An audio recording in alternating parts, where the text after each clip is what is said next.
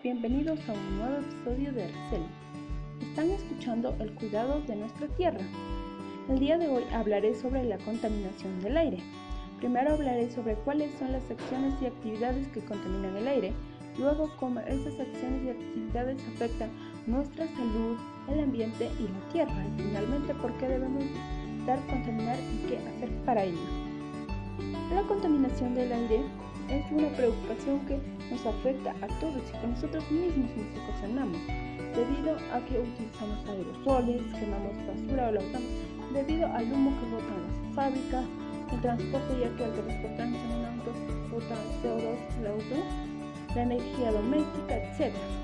Bueno, estas acciones y actividades son las que afectan nuestra salud ocasionándonos neumonía, enfermedades respiratorias, cáncer al pulmón, entre otras enfermedades y al planeta ocasionan su contaminación, cambio climático, la lluvia ácida, la destrucción de su capa de ozono, entre otras consecuencias de la contaminación.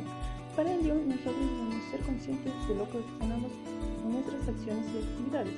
Acá les voy a presentar unas actividades de responsabilidad. Por ejemplo, debemos comprometernos a realizar acciones para la reducción de la contaminación, como no quemar basura, ya que bota mucho CO2 y contaminamos mucho, utilizar bicicleta porque el auto contamina, no utilizar aerosoles porque contamina, reciclar como 3R, evitar la quema de bosques o basura, utilizar abono orgánico, entre otras acciones que podemos practicar para evitar contaminar y también cuidarnos a nosotros y nuestro planeta, para así vivir en un mundo más limpio y sin contaminación.